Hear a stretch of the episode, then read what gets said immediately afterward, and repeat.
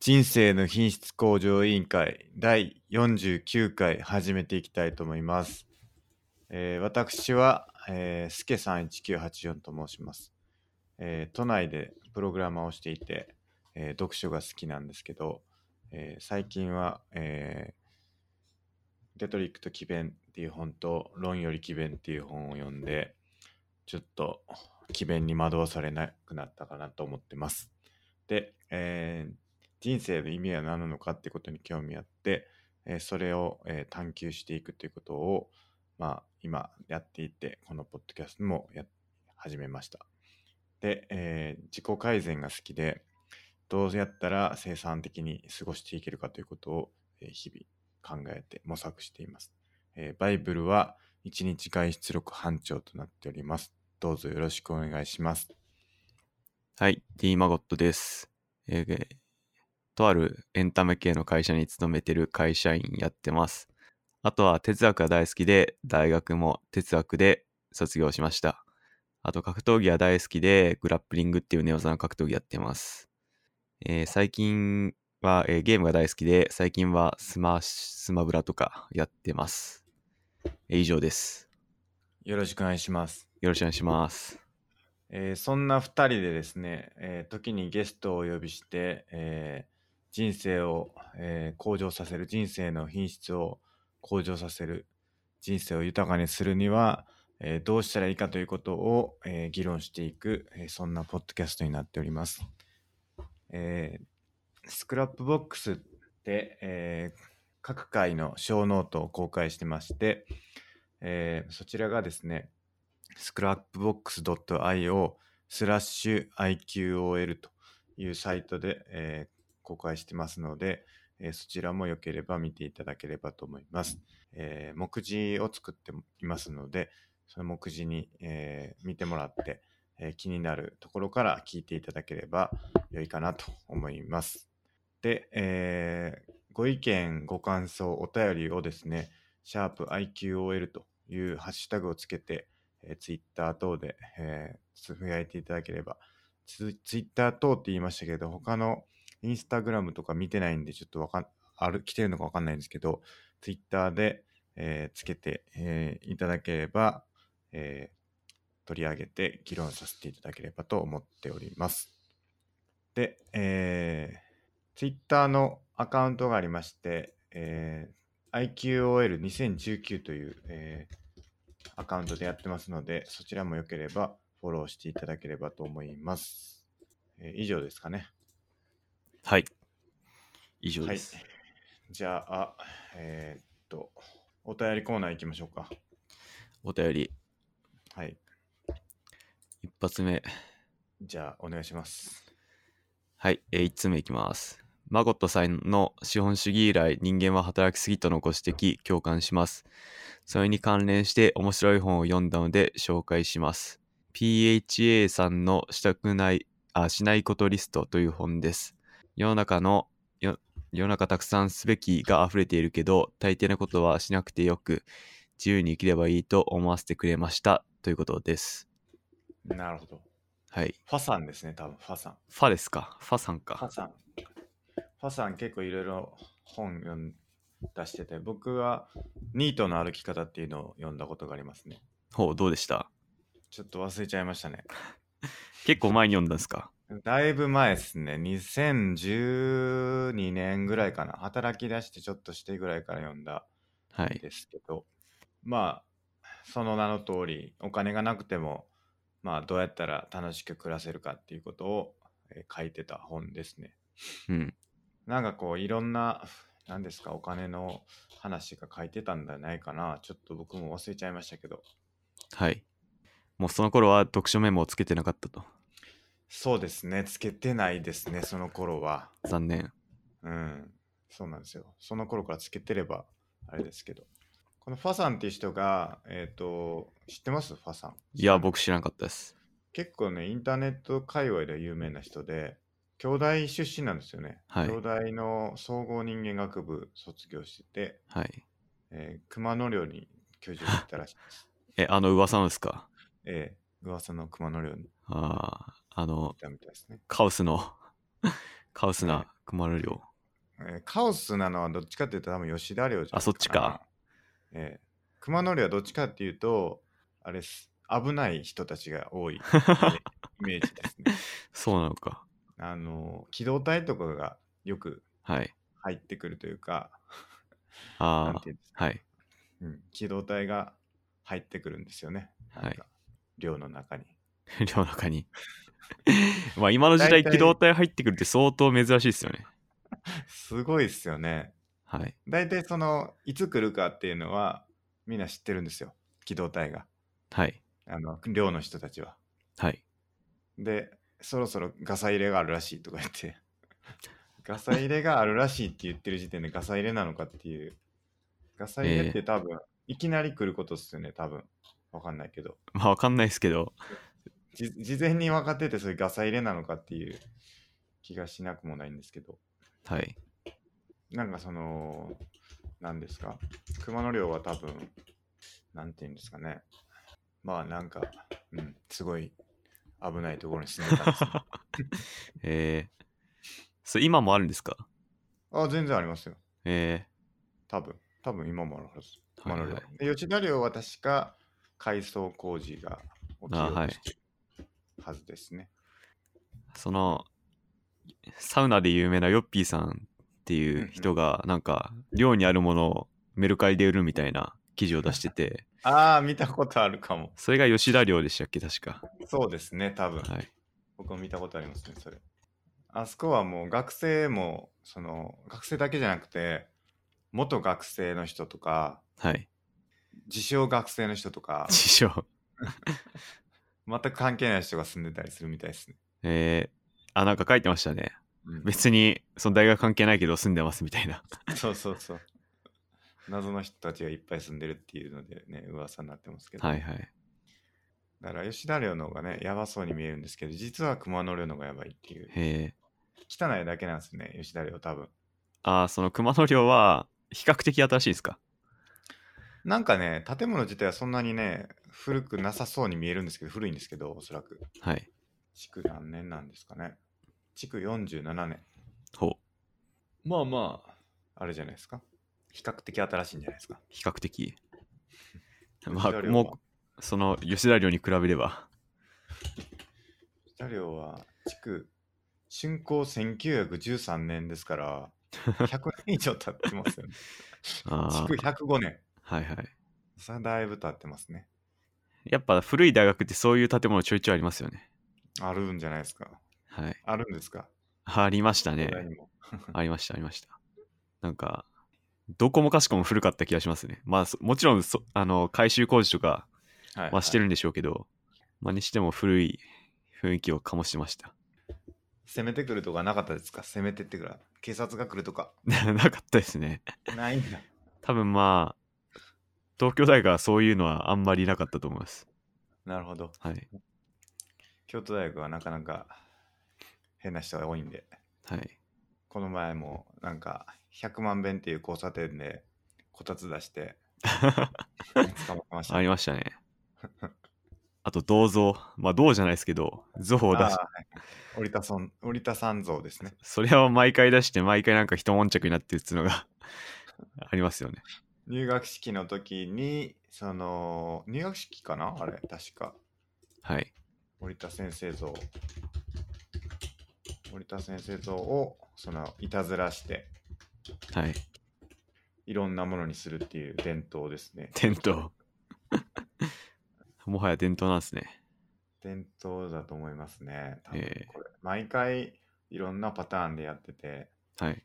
どうやって受け継がれていっているんだろうなって思いますけどね その、なんだろう。ノウハウっていうか、そうそうそう意思が。多分一番最初に落書きというかそのやられてるのがそのいたずらされてるのが平成3年えー、とかですか多分比較的新しいんですね。平成3年ってでももう28年前ですからね そうっすね。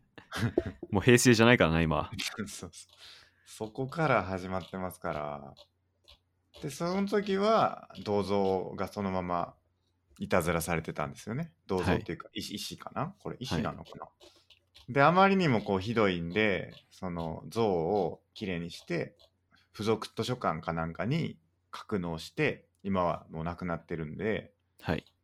で、だから勝手に学生が作ってえ置いてるっていうんでね、ー、はい。総合人間、総総人図書館にあるって書いてますね、僕が見ているこのサイトによると。えー、あるんですよ。これ、織田先生を称える会っていうはいサイトがあって、これ結構み、僕もよく昔見てましたね、これ。 なるほど。ま東大はあんまりそういう悪ふざけ文化ないですね。なさそうですね、確かに。あの、兄弟卒業式もそうですもんね。みんな好き勝手な格好してみて。コスプレ、コスプレのなんか、会場みたいになってる。そうっす。そうです、そうです。いや、面白いですね。あはい全然関係ない話してました。しないことリストですね。はい。これはちょっと読んでみますか。そうですね。最近僕、いろいろ本読んでるんで、はい。なんかいい本ないかなと思ってるんで、うんこれも、あの、加えときます。うん、いいですね。だって、楽を極めた人の頭の中、はい所有しない、努力しない、期待しない、本当はしなくてもいいことを手だ手放して、自分の人生を取り戻そう。仏教の教えや哲学者の言葉なども引用しながら提案する、楽したい人の脱力系自己啓発書っていうことで、はい。結構僕らに合ってるんじゃないですかね。ですね。うん。楽したい。いいですね。楽したいです、ね。楽したい。しないことリストっていうのがいいですね。僕も昔、確か共有しましたけど、はい。これはやりたくないっていうのを確か、なんか話しましたよね。ああ、話しました。まあ、それに近い感じはしますね。そうですね。マゴトさんも書いてたっけ書きましたけど、なんか、どういう方向の内容なのか全然わかんないですね、その本の方確はか。にその本の方わかんないですね。はい。ちょっと読んでみたいですね、これは。読みましょうん、確かにな。はいまあ、やらないといけないとか、すべきことっていうのがやっぱり溢れてるっていうのは、そうですよね。う。はい。でなんか自分自身としても思うすべきことってあるじゃないですかその人に言われたからやるとかじゃなくてはい。自分として何かをやらないといけないなって感じてることも僕は多いんですよね。ほまう。こさんそうでもないのかもしれないですけど、はい。例えば、やら自分でやらなきゃダメだと思ってること。そうですそうです。いやほう例えば僕だったらこのポッドキャストちょっともっとあのなんていうんですかねあのしっかりやっていくためにはい。ちょっと哲学の勉強というか哲学の本読もうっていうのははいま。あ、やるべきというかやりたいっていうに近いのかもしれないんですけど、うんやりたいなと思いつつなかなかこうじっくり時間取って本読んでということが、まあ、そこまでできてないなって思うし、うん。まあ、英語の勉強とかもっとやりたいなって思って今は英会話やってますけどはい。なんかもうちょっと映画を見たりとか、まあ、やりたいことはいっぱいあるんですけどはい。でそれはなんか自分としてはしないといけないというかすべきだなって思ってるような類のすべなんとかやりたいことっていう感じなんですけどうん。それでももう全部できないからその中でも取捨選択しないといけなくて、うん。うん、なかなかその世の中から言われてとか世の中的に何々すべきっていうのが入ってくる余地がなかなかないなとは思いますね。多分今、スケさんが挙げたことってまだ自発性があるもんですよね。はいはいそうですね。まあ、自発性が一切ないのにやんなきゃいけないことって結構ありますからね。例えばえー毎日7時間、8時間働けなきゃダメとか。ああ、それまさに資本主義働きすぎの話ですけど、はいはいはいはい。なんかそういうのは自発性がないのに、やらされてる感が強いなとは思ってます。なるほど。はい。うん僕はだからそのセルフ洗脳じゃないですけど、はい。そこすらも自発性をなんとか持たせられないかと、日々なるほ戦どってる感じですね。まあ、その結果としてのセルフ洗脳ってことですね。うん、そうですね。戦ってますね。はい。うん。まあ、やっぱり、スケさんは、うんセルフ洗脳で頑張ってると。 まあそんなわけでもないんですけどね。まあなんか、普通に、なんていうかな、やっぱりその楽しくやれてる時っても当然あるあるし、はい。その7時間働くにしてもすげえ楽しい時もあるわけじゃないですか。はい。だそれがもっと増えればいいなっていう方向性というかそれはなんか洗脳というよりも自分の行動を変えるうんとか、コントロールできることにアプローチするとか、うんそれでなんとかその日々の7時間っていうのを、まあ、面白いものにできないかなっていうトライって感じはしますけどね。まあそこは、やらない方向に持ってくんじゃなくて、楽しさに持ってくっていう感じですよね。まあやるなら楽しくって感じですねほ。うやらないならやらない方向がいいですけどはい。今今そのやらないでなんとかなるかっていうとまあなんともならなさそうなんではい。だったら面白くしようっていう感じですね。その根本的にやらない方向に動けてるかっていうと、それはちょっと違うかもしれないです。なるほど。まあ、でもなんだろう。僕のこの本の印象だと、その、やらない方を極めていくっていう感じが、まあ確かに確かに。この本からはそうなのかなって思ってます。はいはい、確かに。それはそんな感じしますね。はい。まあだからそのやらない意思決定を先にしてるってことですよね。多分そうじゃないですかね。うん。そうですよね。僕はなんかやっぱり保険かけて生きていく人間なんで、何事も。ほう。と言いますと。だから、やっぱリスク取るにしても、あの保険かけてリスク取っていく、リスクかけ、 こここれが死んでも大丈夫みたいなはいはいはい。やり方をするから、その振り切るのってなかなかやれないんですよね。はい。だから例えばそのやらない方向に持っていくにしても、とりあえず現職は続けて、そのサブの時間でなんとかこう、なんていうんですかね、光を見つけようみたいな動き方を多分すると思うんですよね。じゃなくてでも最初からもうやめたって言ってニートになって全力尽くすっていうこともできると思うんですけど、うんなんかちょっと僕はそれ怖いなって思ってしまうというか、うんうんまあ普通そうだと思うんですけど、そうですね。うん、このファさんはヤーメタの人なんですかいや、そうだと思います。ほとんど働いてないはずですよ。すげえな。羨ましいですね。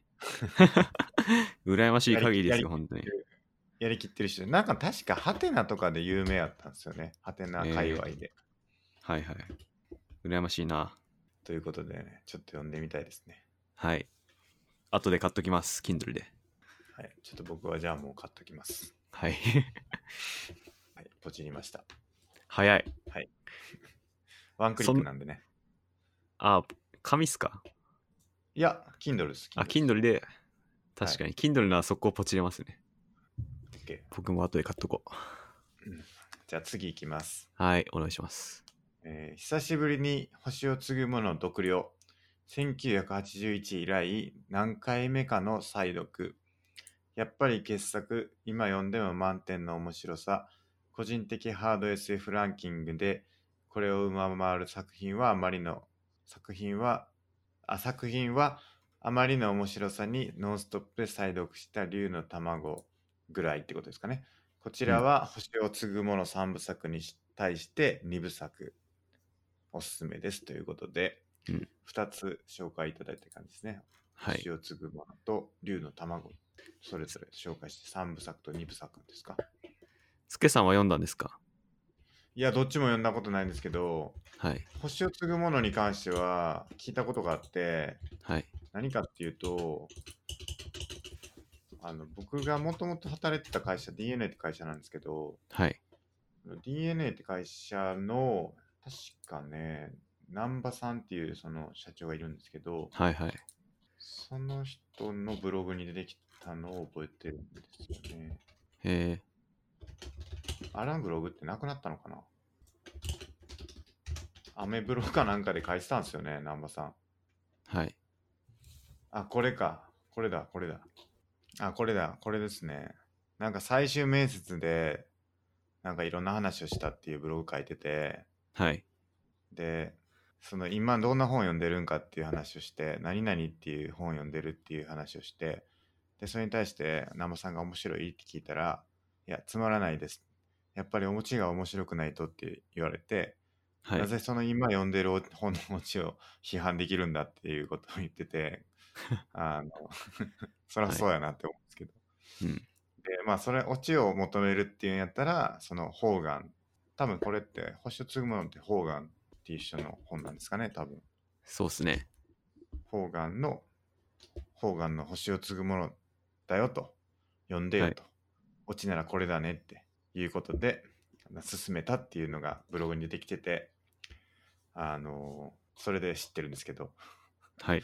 でその後その人にもう一回会って「呼んだ?」って聞いたら「呼んだ?」って言われて「どうだった?」って言ったら「あまり」って言われたっていう そういうブログなるほそど。れでなはんかちょっと印象に残っててい。っていうんでこれはあの見た見たというか聞いたことがあったんですけどはい。なんかその印象が強くてはい。 その面白いって勧められてあんまり面白くなかったっていう印象がつくてあそんな面白くない本なんだっていう印象になっちゃってますね僕の中ではなるほど。でもなんかすげえ面白いっていう人もいるしちょっと読んでみないとなって思いますね、ですね。これやっぱ有名なんですか い、やかなり SF の中では有名なはずですよえうん何度か聞いたことがあります僕もー、なるほど。読んでみますか3部作っちゅうんでね、はい結構結構ちょっとしっか りしっかりこうやっていかないといけないですねまあ、3体も3部作でしたっけ今2、2冊目、2部目。 スケ2さ部んは目を今英語で読んでますけどねなかなか厳しいですねうん。やっぱ英語の本を読むのは大変ですね。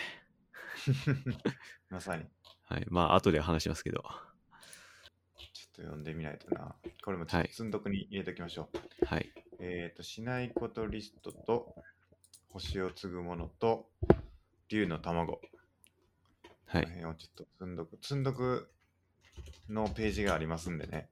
確かに。はい。これか。IQOL 的積んどくリスト。と、竜の卵。と、えー星を継ぐもの。この、星を継ぐものは、なんていうんですか、この性、なんていうのかな、星雲賞っていうのを取ってるみたいなんですけど、はい。まあ SF のアワードみたいなやつですかね、え年間の、なんかそういうのがあって、ー、はもうい。それでね、去年かな、去年のえその星雲賞を取ったっていうやつで、ゲームの王国っていう小川聡さんの本を読んだんですけど、はい。これはすごい面白かったですね。この話したっけ、えゲーム王国の話してないしてないかも。ゲームの王国の話してないかしてないかしたような記憶があったんですけど、してない気がします。してないですかあのーあの時代の、えっ、とね、ポルポトの、はい。えっ、と、ベトナムはいはい。ですかね。はい。あの、その時代の話、その辺の時代背景の話なんですけど、はい。なんか結構そのゲームっていうのは、その、やっぱりルール決めたもん勝ちだよねみたいな話があって、はい。結局権力持ってるやつがゲームのルールっていうのは決めるんだみたいなそういう話 ちょっとがあ開示っぽいっすね、それ。それはねすごい面白くて例えばはいサッカーの試合していたら、審判がゴールを決めるなと命令してくるはい。で審判に反抗してゴールを決めた選手は退場させられてゴールは無効にされると、結果的に誰もゴールを決めようとしなくなるはい。したらそれで試合終了してあの5対0であの負けるみたいなうんだからこれに対して一体どうしたらいいんだみたいなことがなんか書かれていてはい。だから結局そういうルールを決めた決められたらそういうルールで戦うことは不可能だからみたいな話があってほう。まあなんかそういう感じでゲームっていうのをゲームっていうかその現実世界のゲームそれはゲームをゲームっていう形で現実世界をえっ、とあのなんていうのかなその例えて言ってるだけなんですけどはい。結局その支配支配者っていうのがやっぱ強いよねっていううん。話、開示ですね。提愛グループですね。そそれがそれそれがそのなんていうかなポルポトはい。側の人の話やった気がするんですけどちょっと僕もだいぶ前なんで忘れちゃいましたけどはい。あの結構面白かったですねうーん。なメるほモど。読書メモを書いたはずやねんけどどっか行っちゃったな消えてしまいまましたか。あまり、あまり書いてなかったようですね。どうやら。ないわ。残念。まあ、っていうんでね、え SF は結構面白いですね。はい。はい。じゃあ次行きましょうか。次。えーじゃあいきますね。え3通目。47話の最後で思ったけど、安い USB-C ケーブル要注意です。前 Google のエンジニアがいろいろ Amazon のケーブル試したら8割がスペック満たしてなくて、えー自前のピクセルぶっ壊されてたということです。これぜ言ってよかったやつですかね。大丈夫か。これそのまま貼ってるのを読んだんですけど大丈夫ですかまあ、あの、Amazon で売ってるケーブルをいろいろ試したんですね。USB-C のケーブル。はい。したらなんか、割とスペックを満たしてないから、それで壊れてしまったっていう話なんですけど、はい。要注意ですね、確かに。そうで すね。でも、確か、ええ、僕そんな壊れた経験はないですけど 結構ガンガン使えばそうなるってことなんですかねそうなんじゃないですか。確か、100均でも売ってるって言ってましたよね。真帆さん100均ありますねありますこれは危ないんじゃないですか。あー可能性なきにしもあらずですねちょ気をつけた方がいいな、これ。はいピクセル壊れたら嫌やな、さすがに。ピクセルは新しいすげさんねええ、この前この落前としてね、えはいえ、電車電車で落として、家帰ってきたら、その、携帯を探すっていう機能があって、それで見たら、全然違うところにあるのを見つけて、うわ、最悪やと思って、飲み、飲み、飲み、飲んでたところの駅の近くにああるって言って出てて、あ、その辺で落としたんやなって思ってたら、次の日、見て、あの、電話いろいろしてみたら、結局めっちゃ家の近くの駅にあって、え そうだったんですかすごいね、そうなんです、そうなんですよ。あうのん結局だから乗り過ごしっていうかそのそのまま乗ってたら行き着いてた駅にあったんですよね。はいだから結局その電車の中に忘れててそのはい電車が終点に行って、で駅員さんが気づいて回収してくれてたって多分そんな感じだと思うんですけど。うんちなみにどこに電話かけたんですかえっとね駅その電車いや路線っすね。ああそれのなんか忘れ物センターみたいなとこですかそうそうそう。というかそもそもなんかあんまなくてその問い合わせっていうのが例えば東急電鉄だったら東急電鉄にかけるって感じなんですよね。だから、はいその人がオペレーターがつないでくれていろんなところを聞いてくれるみたいな感じなんですよね。はいああだそうかなんだらそう直接その落としたはずの場所にかけるとかはできなくてはいだから全部つないでもらってって感じでしたね。えうーんつないでもらっ最て初つないでもらってみたいなそうそう最終的にはだからその落とした場所というかその預かってくれてる場所の人に電話して、はいあじゃあ今から行きますねみたいな感じで置いてもらった、そうそそれ、なんか、通じたんすかなんか、スマホにもいろいろあるから一発でわかるのかなって思うんですけど。うあなんか僕のまあケースつけてたからケースで大体わかるのとはい。あとどうやって調べたのかわかんないですけど僕の名前とはい。携帯電話番号はなんか向こう知っててえー、なんでだろ聞かれて聞かれて答えたら「あ合ってますね」って言われてそれはでい回収できた、ってかその本人確認してもらってう。はい。いけたって感じでしたね。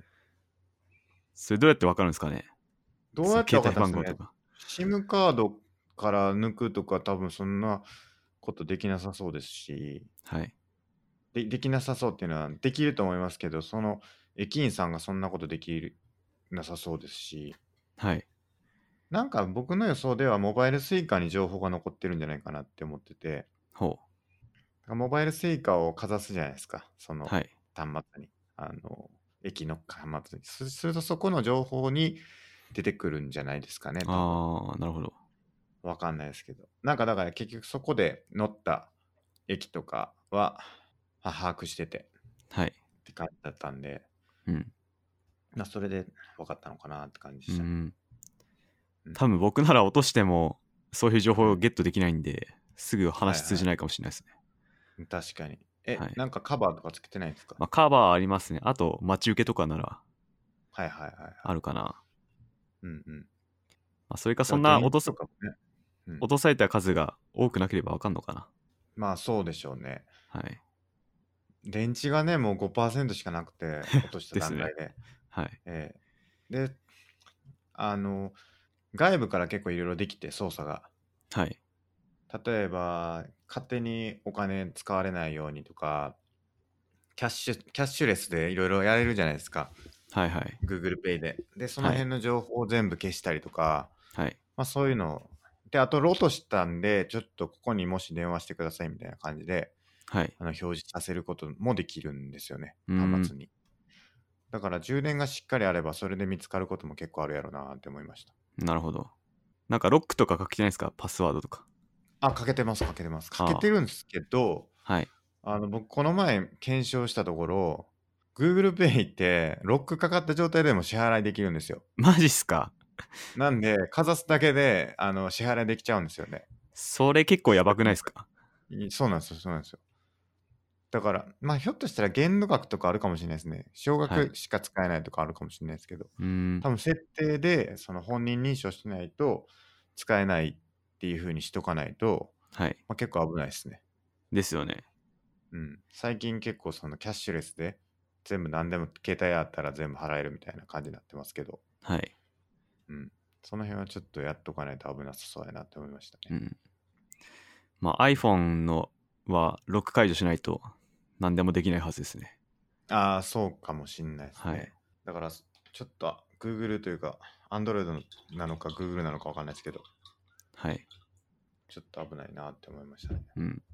まあでもそんなすぐ早く見つかっていやすごいですね、やっぱり。いや、良かったです、良かったです。はい。 普段の行いが良かったな。何なのかわかんないですけどね。日頃の行いがね。えー善行がね、はい。溜まってたのかもしれないですけなるほどど。。なんか善行といえばなんか、どっかの、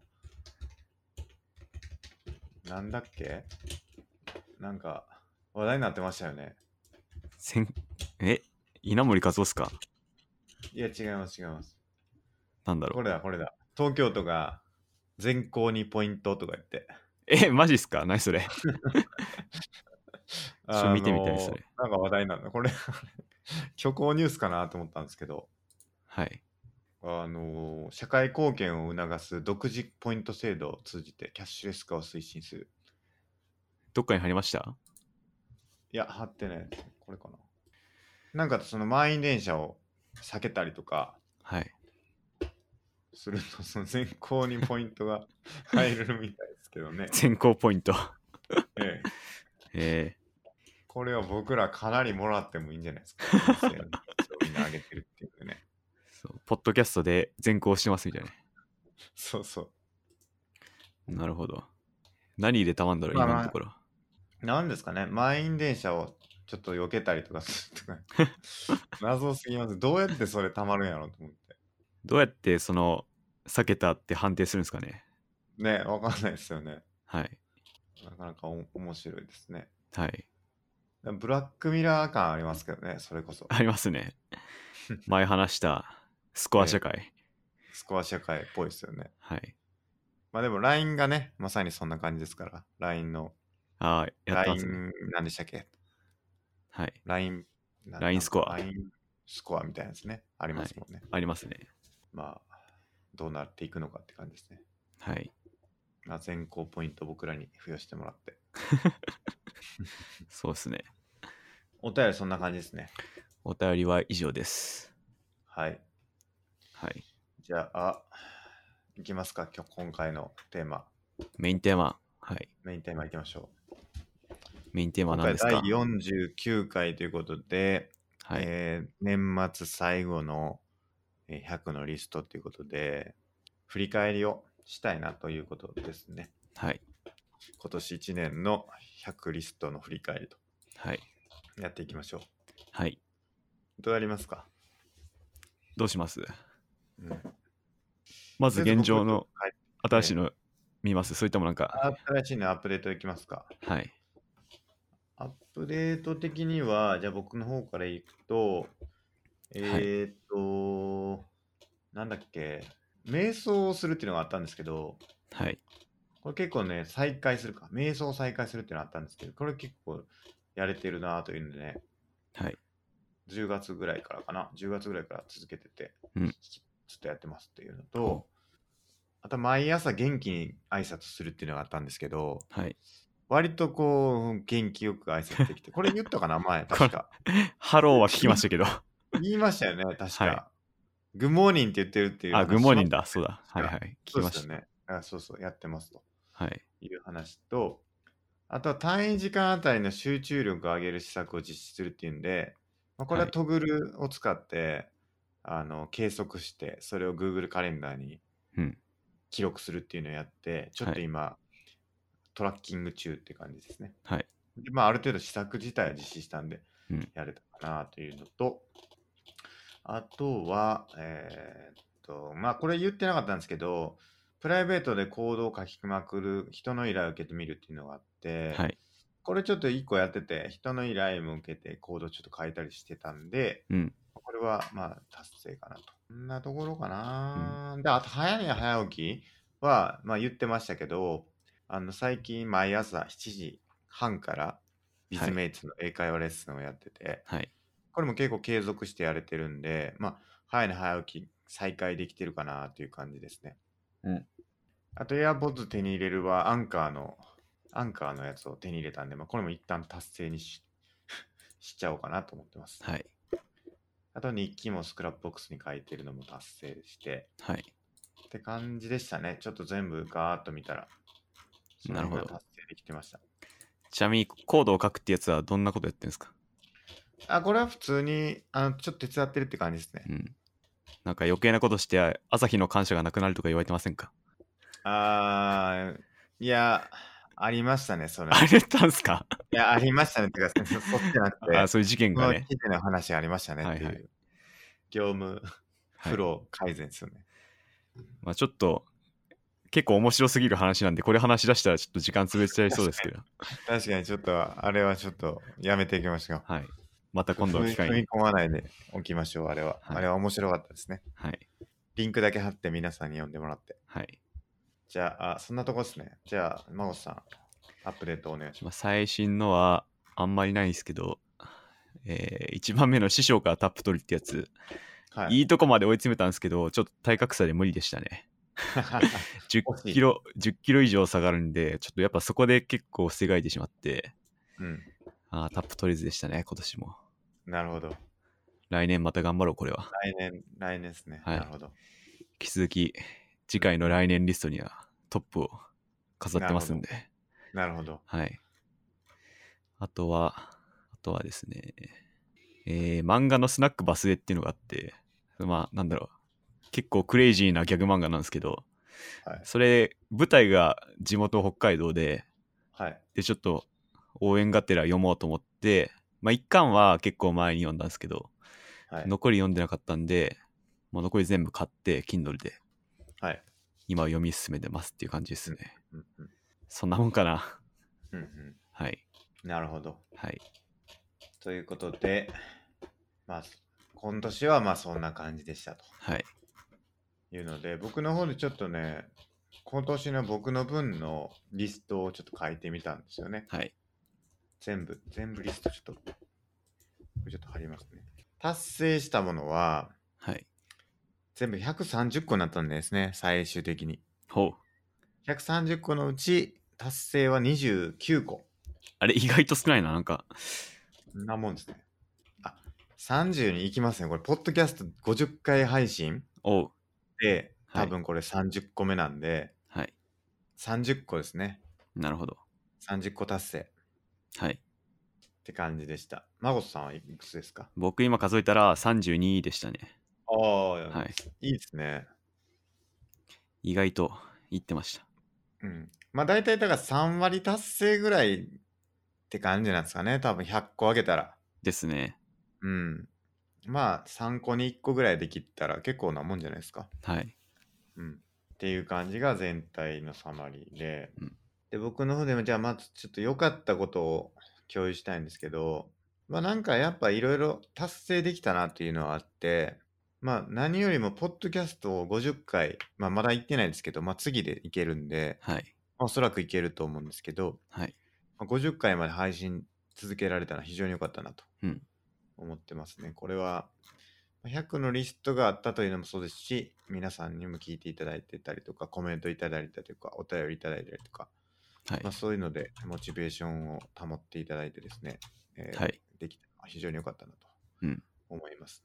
どうですか ?50 回配信は。うんいやー、結構行きましたね。うん。まあ、ほとんど休んでないですもんね。うん。はい。まあ、なんで、まあ、これはだいぶ偉業だなと。異業ですね偉。業です。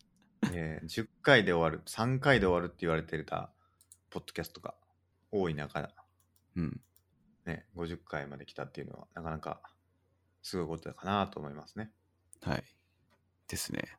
来年はどんくらい行くんですかね。まあ来年100ですか。頑 張100って。年始から飛ばして。飛ばして。そうっすね。ねうんうん100を目指していく感じかな。はい。年間50回。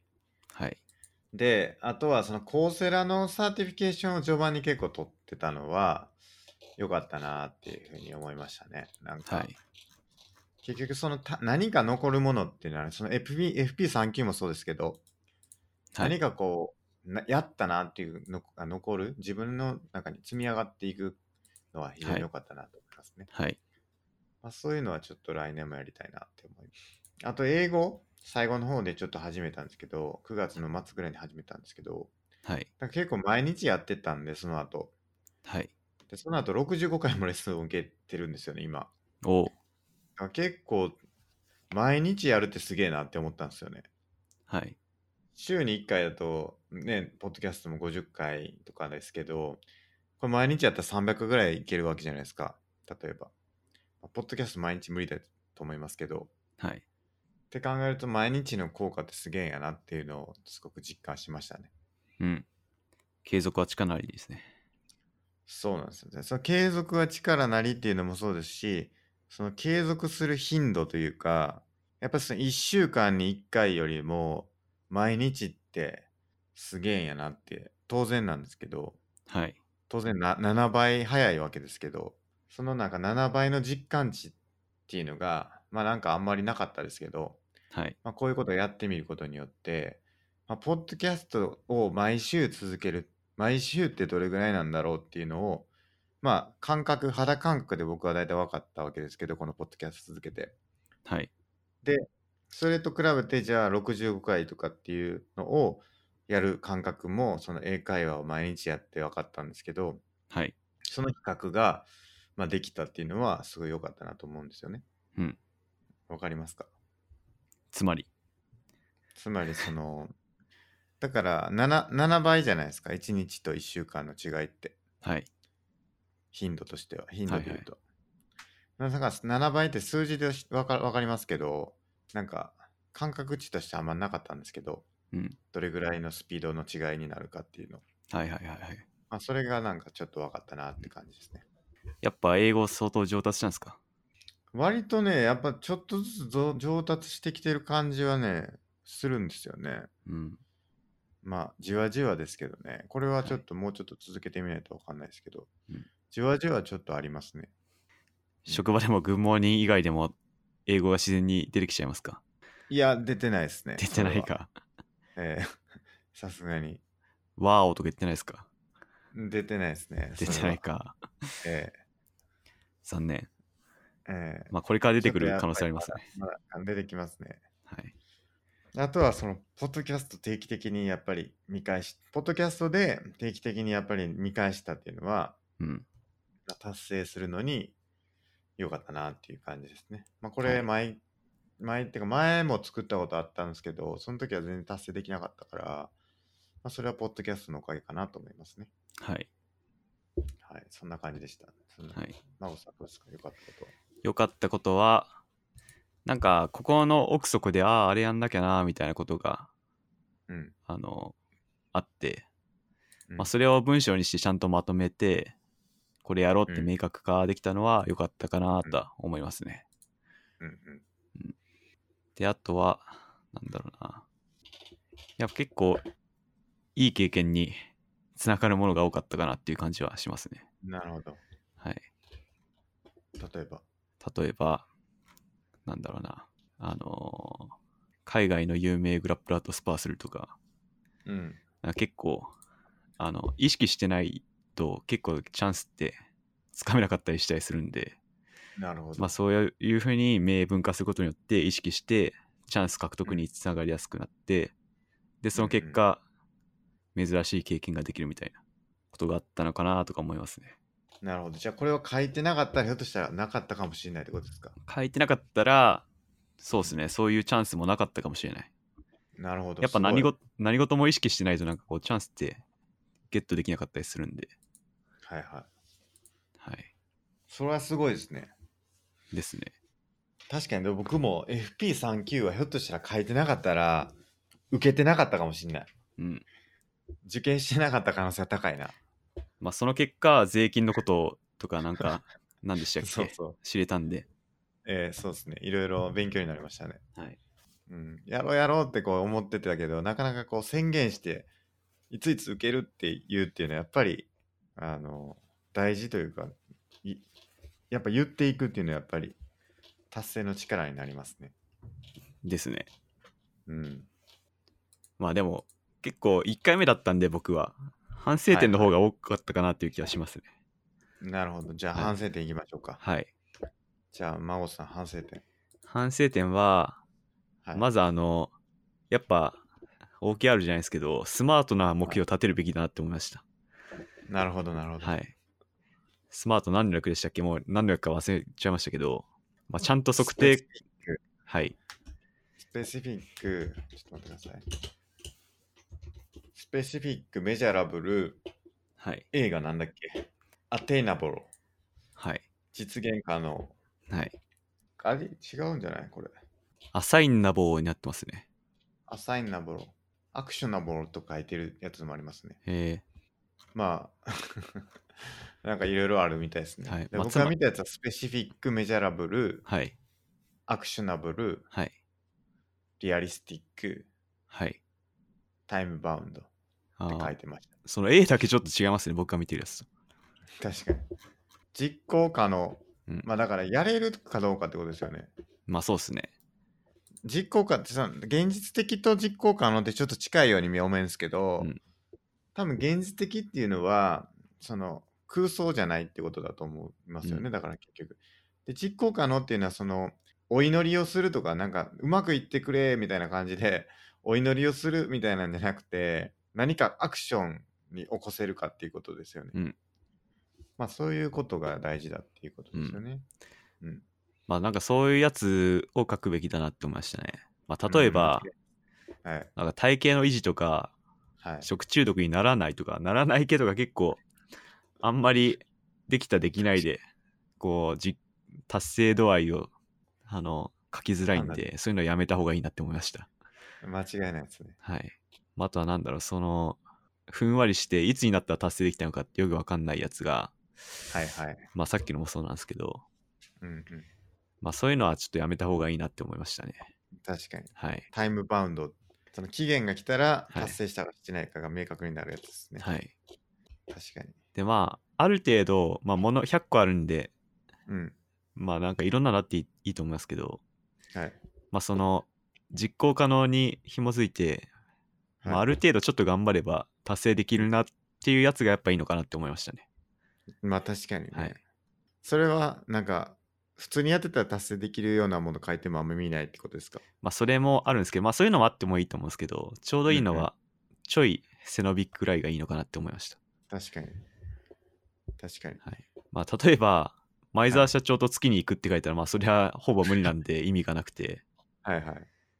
なんか、なんだろう、松屋でご飯食べるなら、もうすぐ達成できるから、まあそれも意味なくて、はいはい。まあ英語の本を一冊読むとか、うん。まあちょそれも結構ハードル高いかもしれないですけど、ちょい背伸び系がいいのかなって思いましたね。確かに確かに。はいまあその、ポッドキャスト50回も、ちょい背伸び系なんで、確かに。ちょうどよかったですね、はいこれは。そう目っす標が適切やったって感じははい。しますね。そうですね。えーまあとりあえずそんなもんですかね。スケさんはなんか反省点ありますあのー時期によって結構やっぱり移り変わったというか興味が移ったなーっていうのがあって、確かにそれ僕も思いますね。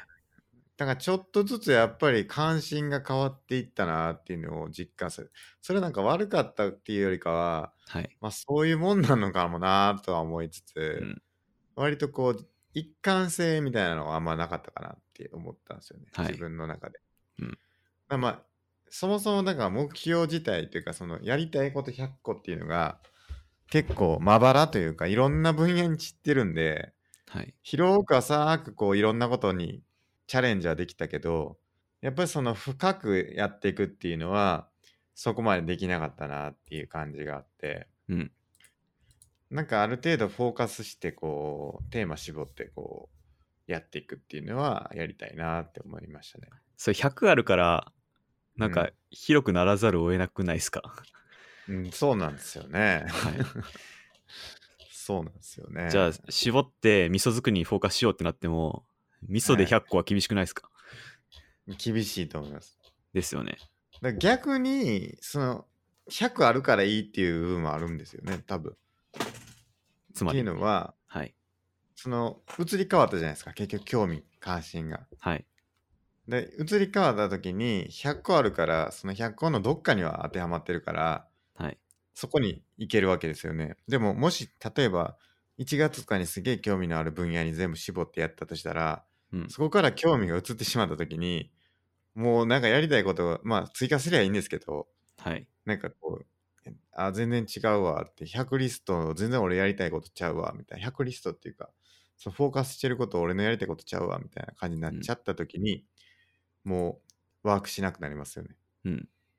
うん、だから100個ある100個ババラにあるっていうのはそれではそれで良さでもあったりしますよね、うだん。から味噌作り100個あって味噌作りもういいわってなったらもう何もできなくなります からそうっすね。あの、やっぱりその時期によって興味関心が変わるのは僕も感じましたね。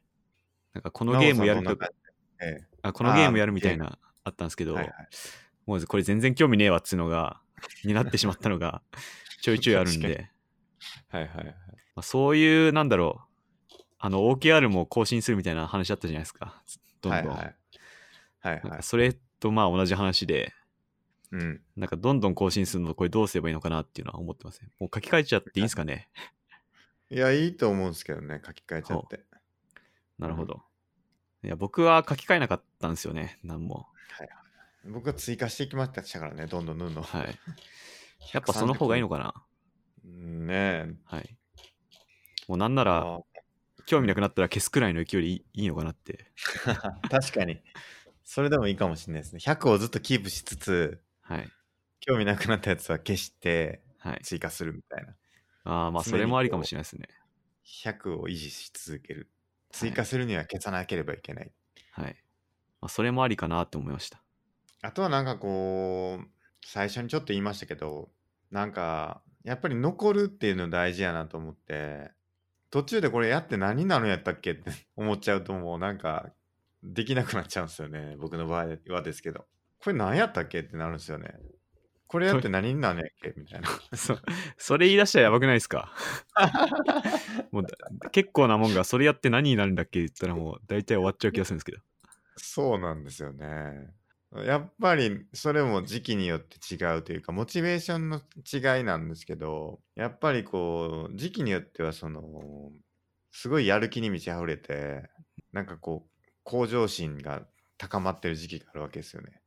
そういう時はやっぱりなんかこう自分を高めることにすごく興味を向いててなんかこうそんなんやってどうすんねんみたいなことになってしまいがち、うんではあったりするんですよねん僕の場合は。っていうのはありましたね。はい。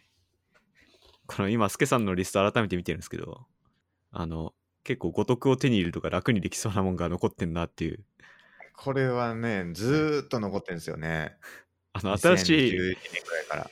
新しいまな板包丁とかも結構楽に手に入れれると思うんですけど、あれなんでだろそううみでたすいねな。。これはなぜか達成できずですね今年も。残念。うん難しかったなぁはい、そうなのか。やっぱ、スケさんのこう、お目にかなうもんが見つかんないってことなんですかね。探してもいないっていうのもありますよねそもそも。はい手に入ったらいいなぁぐらいなんですよね多分ね。来年はちょうどどうしようかな。OKR みたいにしてもいいかなって思うんですけどね。 2020年 OKR。ええすだから3ヶ月に1回にして、四半期に1回 OKR を僕は作って、うんそれで運用するっていうのもやってみてもいいかもな。まあでも、その、一番トップの、あの、O を決めるのが難しくないですかうんそうなんですよね。はいこの100リストって別になんか一つの方向に向いてるわけじゃないんで、そうですね。まあその点作りやすかったのかもしれないですけど、うんうんうん。 OKR は OKR でなんか難しい気はしますね。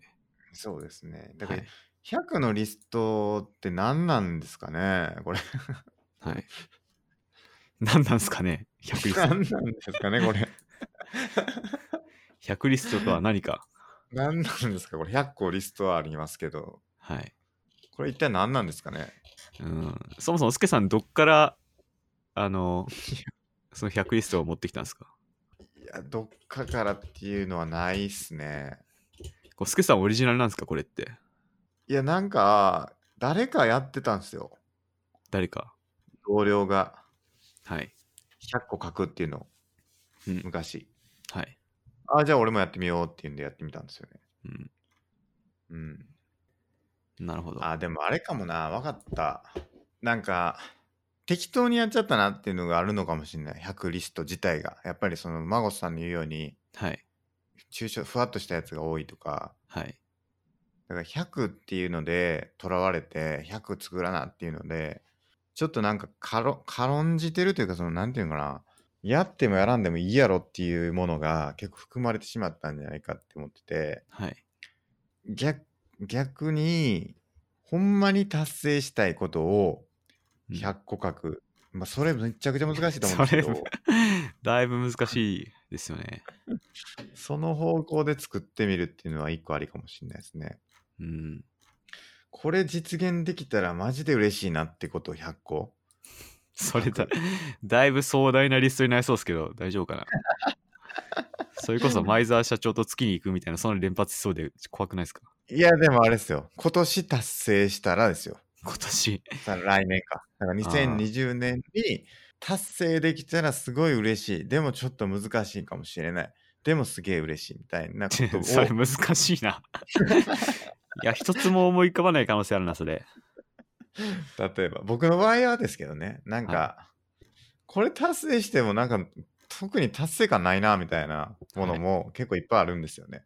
うん。いや、でも、例えまば、その、ねあ、はいはい。まあ、そ、それに、それで埋まるに越したことはないと思うんですけど、うん。でも思いつくのが大変ですよね、ほんと。うん。それ10くらいでいいんじゃないですか。 10個のこと。 10リストでいいんじゃないですか、そのレベルだったら。ああ、確かにね。はい。まあ、12とかでもいいかも。うん。いや、なんだかんだ、このマシンラーニングのコースとか、コセラの、はい。これ2ヶ月ぐらいかかってんすよね。はい。確か。はい。まあ、それだけずっとやったわけじゃないですけど、だから、その、そういうのを並べていくと結構大変ですよね。うん。うん。そうっすね。うん。まあでも、それはそれで僕はすごい意味のあることだと思うし、なんかある程度こう、時間をかけて、50時間とか達成できることっていうのは結構いいなーって僕は思ったんですよね。うん。 FP3 級も多分30時間ぐらいはい。かな、勉強したんだと思うんですけど、とか、うんまあなんかそういう系をこう、いっぱい頑張っていくっていうのも、まあ、一つありかなっていうふうには思うんですよね。うん。うん、僕の方向は、僕の方はですけどね。そうっすねどうですか、真帆さんは。どういう感じでやっていきますかうん。なんだろうな。いや、僕はこの今の100リストは100リストでありだと思いますね。まあ、気、気が、気が抜いたっていうかなんだろう。楽ね、楽名なのもあってもいいと思うし、うん。はいそのすけさんが言うちょっと難しいのもあってもいいと思うし。はい。まあでも最初にこの100個なんかやりたいことをひねり出すっていうのが結構はいはい、はい。いいのかなとは思いました。確かにそうですね。はい。それがなんか、いいですよね。はい。新鮮な気持ちで。そうっすね。ええまあ、それがなんだろう自分と向き合う機会になってんのかなとは思いまし間違いないですた、ね、はい白紙の状態で書き出して、自分と向き合うとはい。いうことですよね。それはでもやろう、僕も絶対、来年も。うん。そうですね。だから結局その、僕の中でその、例えば本を読むみたいなのがあったんですけど、30冊、あ、50冊はい。読んで、読書メーターに登録するっていうのがあったんですけど、はい。これもなんか、流動めちゃくちゃあるなと思って、はい。その1冊は1冊なんですよね、何読んでも。そうですね。だからすごい簡単に読めるうなん、かね、ビジネス書みたいなやつでも一冊だし、うんそれこそなんかニコマコス倫理学今読んでますけどはい。超むずいっていうかななんななんなんだこれはって思ってここにあるんです けどはい。そういうのでも一冊なわけですよねはい。だからなんかこうすついついこう50冊っていう風にしちゃうとうん。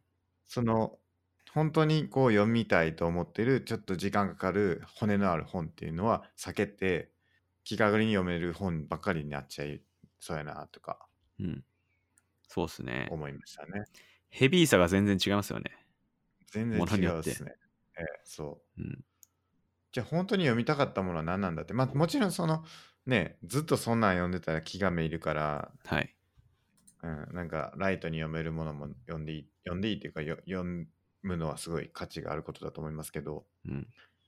まあなんかそういうことにもチャレンジしたいなって思って。うん。僕はそのちょっと骨のある本をしっかり読むというか多分1ページずつとかなんか毎日やったとしたら1ページずつちょっとずつ進んでそれこそメモしながらとか考えながらとかはい。文章をちょっと分解したりとかでこれどういう意味やろとかっていうのとかあとは解説書を読んだりとか多分そういうのしないと本当に読めない本ってあると思うんですけど、うんまあ、そういう本にもチャレンジしたいなって思った時に、うんうんなんか50冊とかっていう数え方はちょっと違うのかなって思いましたね。うん。まあ難しいですね。このヘビー、ヘビーさが違う問題は。うんまあ流度バラバラでもいいとは思うんですけどね。うん。まあうんそれ含めて100リストでいいのかなっていう気はしてますね。はいはいはい確かに。はい。僕まあなんかやってみて、はい。ねやってみて、だから僕はヘビーなやつができたやつの方が良かったなって思う傾向が強いかも。うん。なるほど。じゃあなんか、ヘビーグループとライトグループで分けてもいいいいかもしれないですね。 確かに。これはヘビーだからちょっと意識してやろうみたいな。そこれは軽いからまあいいやみたいな。う。うん。そういうのもいいかなとか。そうそう。で、ヘビーなやつやるときは、いかに進捗を出していくかっていうのが結構大事やなと思って、だから例えば僕のそのコーセラのやつとかも、達成したしてないだけだと1回しかない無理じゃないですか。はい。なじゃなくてそれを分解してレッスン1が終わったとかレッスン2が終わったとかはい細かく刻んでいってや報告したことによって達成できたっていう側面があるんで、まあ、そういうのはいいかなってその例えばねそのヘビーな本読むとかやったらまあなんかどこまでどういう感じでまとめたとかそういうのを話していってもいいかもしれないしうん。っていうのでねなんかうまくやりたいなって思いますなるほど。マスケさんはやっぱちょっとヘビーな脳を消化するのに喜びを感じると。そうですねどうですか孫さんはうん。いや、僕そうでもないかもな。ああなるほど、はとりあえずなんかリストが埋まってくるのが楽しかったです。はい、はい、なるほどなるほどヘビーとか関係なく。はいはい。それは確かにそうかもな。まあ、なんだろう、あの、ビンゴ、ビンゴ感覚で、こう埋めていくのはいはいが楽しいかなっていう気がしました。確かに。はい。まあ、スケさんは重点目標でつけつけたらなんかいいかなっていう気がしましたね。やっぱり。うん、確かに確かに。うん、で、多分僕の場合、細かくマイルストーン切っていって、それを一個一個達成してしてないで、うん一個一個それを100のリストのい一つとしてもいいかなとは思うんですよね。うん。ああ、それならなんかプチ OKR 作るとかどうですかああ、確かに。まあ、コーセラの何々を取る。うんそのためにはこれまでにこれをやるって、どんどん分けてっそうて、そうそうみたい。な。そうっすね、そうっすね。はい。うん。そういうのでもいい、そういうのの方がいいいいかもしんないな。うん。最初の O というかね、なんか何をやりたいかっていうのは結構大事っすね。はい。 人生をちゃんとほんまに豊かにすんのかっていう大ごとになる。そこまで考えるんですか 結構だいぶ壮大な王ですね、それ。やっぱりなんか、つなげたいっていう思いがやっぱりあるんですよね。うん。そのやることというか、やっぱりその意味というかね、まあ面白いっていうのでいいんですけど、単純に面白いっていうのもいでもいいんですけど、うん。その意味があるものがいいと。うん、やったなーっていう、その 充実感がやっぱり大事なんですよね、僕の中では。うん。生きたなと。生きた。 2019年、生きたなと。 はい生。きた証というかね。はい。生きた証生かき。た証残したなと思いますね、今年は。うん。え FP も取って。ー FP も取って、はい。いや、今年は結構頑張ったな ぁっていうのがいいんですよね、なんかやっぱはいり。はなるほど。振り返った時に、今年はよくやったなぁ、俺は、みたいなうん。のがやっぱりいいですね。なるほど。やっぱこうおかげでいい一年になったもんな、やっぱりこの、ポッドキャストでこれやって、はい。おかげさまで。え特に何ですかコーセラとか。コセラもそうだし、うんなんか普通に僕はその、このポッドキャストでいろいろ話そうと思って本読んだりとかはい。したのもすぐ良かったんですよね。なるほど。うん。だからそのポッドキャストをやってなかったら読まなかったかもしれないなっていうような本を結構読んだと思うんですよね。それがすごい良かったなっていうのもありますね。うん。雪人生についてとかね。はいはい。武器になる哲学とか、はいあとは語録とか、まあ、割とその哲学っぽい、ぽぽいというか哲学っ、うん、ぽい感じかな。まだまだ全然足りてないですけど、はい。よりの勉強はもっとしたいなって思いましたね。はい。うん、もっと話せるとか、もっとなんか議論できるとか、まあ、孫さんと議論はいできるレベルまでちょっと高めたいなっていうのはありますね。うん。うん。なるほど。で、そうだ。お互いの 100, 100リストのリクエストっていうか、こんなんどうですか、出そうと思ってたんですけど、はい。やりましょうか。じゃあやっぱりいいっすか、早速。どうぞ。やっぱソフィーの世界読んでほしいですね。あ、オッケー。それは入ってはいるんですよね。あー、積んどくリストに。いや、ソフィーの世界読むは100のリストに入ってますよ。あマジっすか入ってたっけあ、入りますね。9番。 ?9 番。世界ソフィーの世界を読む。どれどれ。あ、本当だ。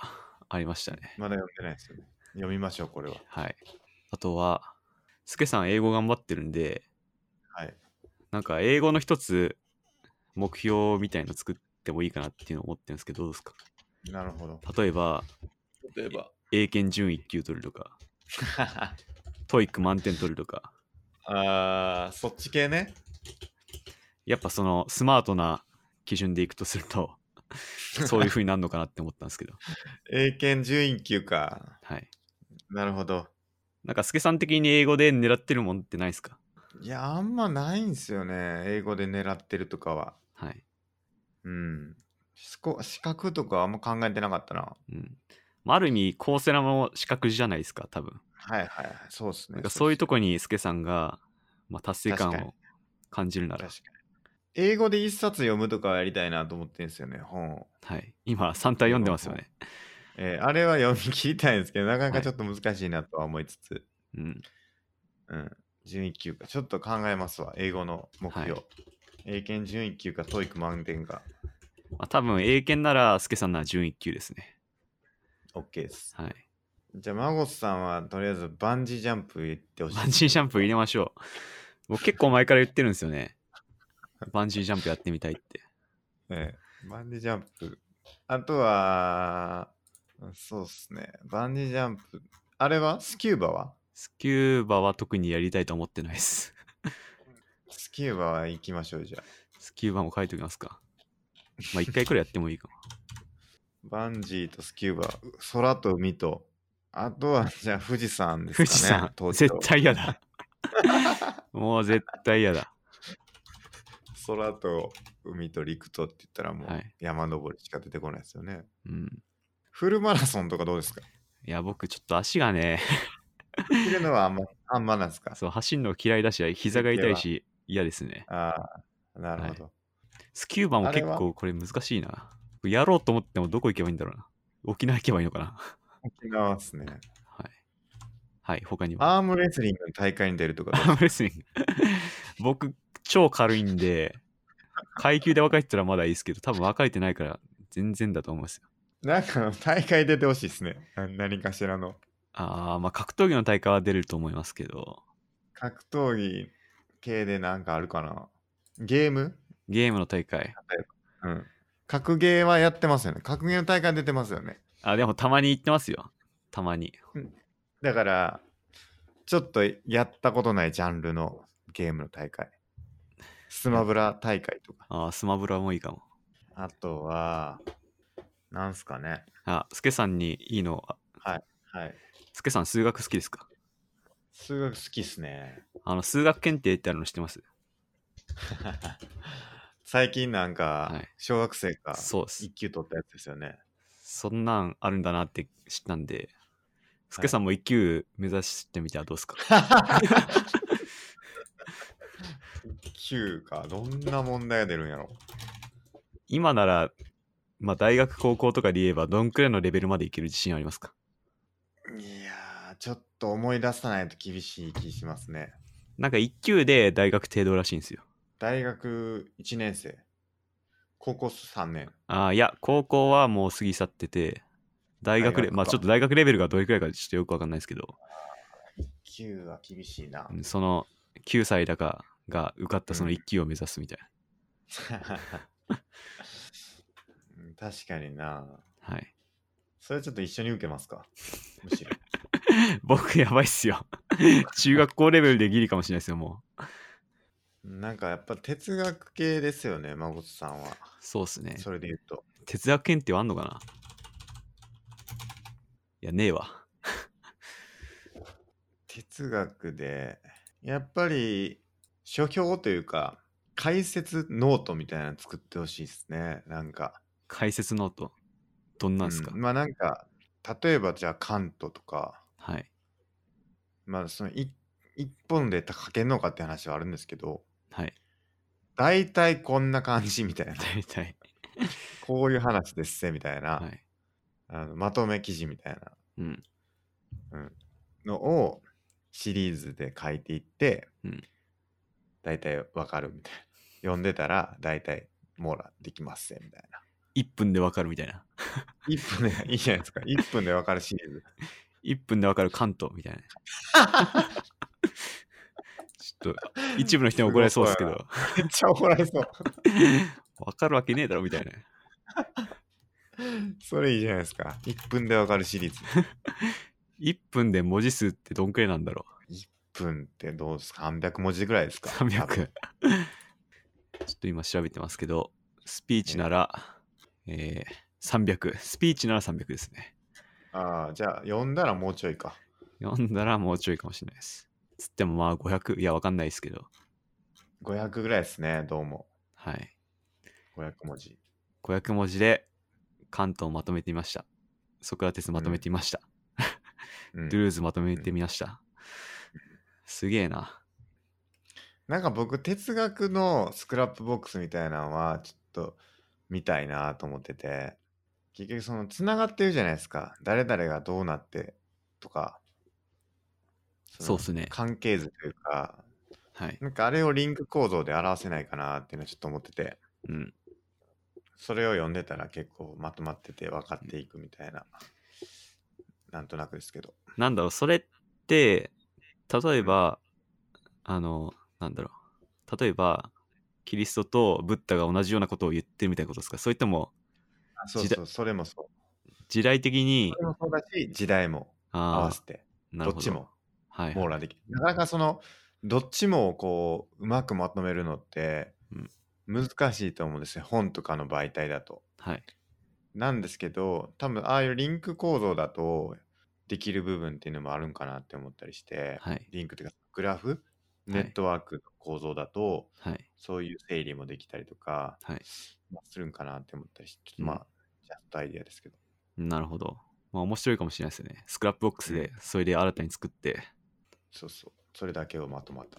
は。。はいうんまあ、大体頭の中ではつながってるんですけど、それを改めてなってますよそうはいつなげていく文章としてつなげていく、スクそうそうラップボックスでつなげていくっていうのはまあ面白いかもとは思いましたあとは、まあ、個人的にこれやってほしいっていうかやりたいこととつながるんですけど、はいやっぱり各回で話したことをはいもう一回整理したいなって思ったりするんですよ。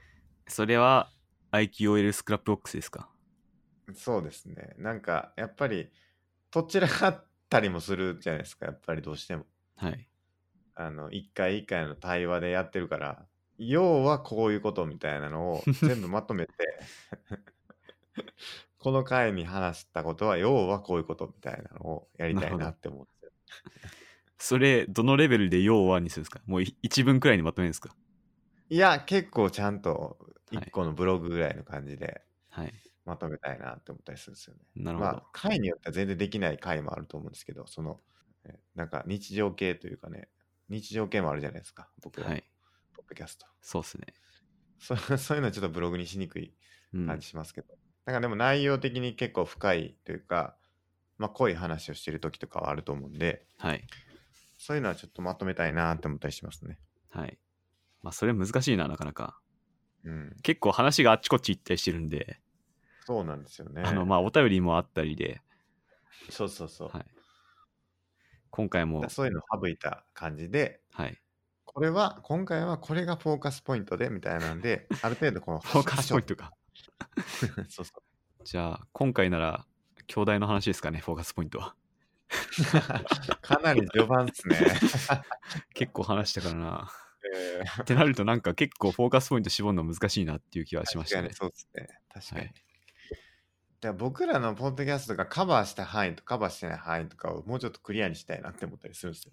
カバーした範囲だから結局はい50回もやってるから、何話だっけって よくわからなくなってきて、はいそれをなんかもうちょっと深掘りしたいねとかっていう領域がどの辺なのかとか、難しいですねそれここは結構深掘ったなとか、 はいそうそうそう。それどうやって深掘ったか深掘ってないか測定するのとかもだいぶ難しいですよね難しいですね。はいうん。論点っていうかね、はいうん。まあちょっと難しいですけど。はいまあ一応あの目次をまとめるみたいな、うんそれも追加しましたあありがとうございます。はい、過去過去作の目過次で去すね過。去回の、はい、うん。それはややりたいですね。はい。あと、スケさんと将棋対決もちゃんと入れてるんで、ああ、やらないと。はい。個人スクラップボックスに変えてるんですかあ、とりあえずそうですね、まだ100個ないんで、僕のでまとめてます、今。と何やってほしいかななんだろうな。ドストエフスキー読んでほしいな。あー何作か読みましたけどね。もう一回。もう一な回、何読みましたえー罪と罰は読みました。はいはい。あ、それだけかな、ちゃんと読んだのは。カラマーゾフの兄弟読んでほしいな。まあ、途中で止まりましたね、確か。僕も一巻だけしか読んでないんですよ、ねでもなんか面白いのは最後の方らしいじゃないですか。え一巻は登場人物の説明で終わってるって聞いた んで、聞いた。それだけらしいんで、やっぱり一番面白い部分をーうん読まないとなーって、これもだから読まないとなーって思ったりするんですけど、うん。うん、なかなかこう読めない。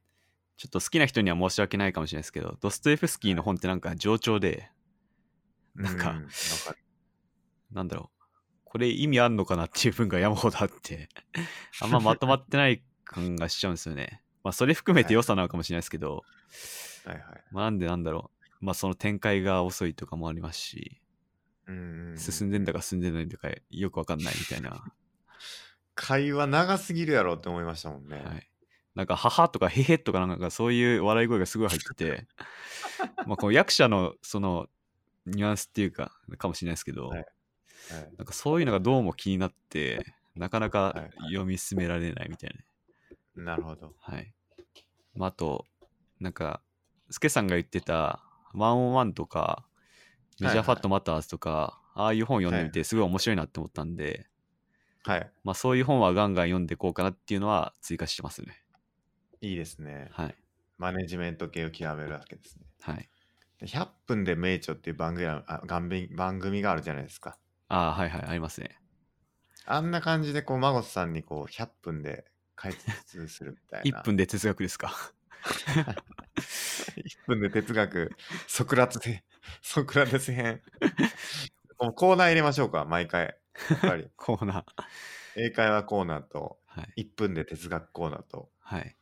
じゃあ300文字にまとめてきて、みたいな。それいいじゃないですか。 50人、まあ来年50個、50回やるとして50人か。 50人、50の哲学者を知れる。マジか、それなかなか大変だな。多分1ヶ月2ヶ月くらいでネタ切れそうなんですけどまあやっぱちょっと中途半端なこと言えないからちゃんと調べてきたらなかなか難しそうになる、すごい、なんか、ためになりそうですね。 あためになるでしょうねうん。多分僕だけがどんどん知知識がついてきそうなちゃんと下調べしてくるんでその点ではいはい知識は僕がついてきそうな感じがしました確かに。それはつく。僕がやります、逆に。スケさんが僕が1分でとりあえず調べてきたことを言ってみて、全然違い ます。あーまあそれはおもし面白いかもしれないですねソクラテスっていうのはこういう人ですっていうのを1分では説い明して、はい全然違いますっていう。全然違 う。まあでも僕が知らない人とか来たらな、全然わかんないから。まああらかじめお題を設定しておいてみたいな。お互い交互に行くっていうのはどうですかおお、いいじゃないですか。いいっすね。 ?1 分でち、1分でわかる。はい。まるまる。でも絶対後半ネタ切れてき ますよ。多分なんか本当誰そう、マイナーな、え、誰みたいな。おそうかなでも結構いるんじゃないですかああ、どうだろうな。だから例えばそのね、なんか、老子創始とか哲学はいはいは者いなのかとかわかんないですけど、はい。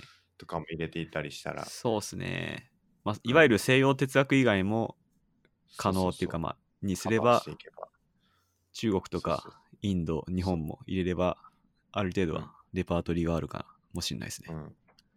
いいじゃないですか。面白いじゃないですか。はいやりますか。来年からやります来年からちょっとはい1分で哲学はい調べてきて300文字ですね300文字ではいやべえっつって 事前準備なしでやってますからねこっちは今まではそそうっす ねそれやんな絶対事前準備は必要っすね間違いなく言いますねはいちょっとでもやってみたいなはいそれはもうやるなら全然 OK ですうん面白いはいあとは何だろうなまあでも100のリスト公開は次次回ぐらいですか51回ぐらいですそうかっすね100個作れればいいですけどね、 52回ぐらいか、はい第52回ぐらいか、うん結構ねあの何々しない系でかさ増ししてた感もああるんではいはいそれを抜かして、まあ、あの、100リストとして適正なものを集めた結果、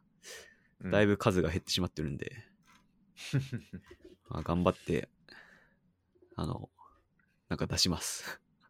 はい、あじゃあなんか普通にあのー作っといてくださいよ箱箱。あのページはいはいはい。僕それに足していきますよえ、すけさんがですかはい孫さんの今日あげたやつ以外もであそーれちょっとまた紹介しますよ次回次回かいつかえ、すけさんが思いついたのを追加していくってことで すか真央さん夏美 そすけさん作成のリストになっちゃうじゃないですかういやいや全部全部いかないですよその数個数個。数個は入れてきますよはい。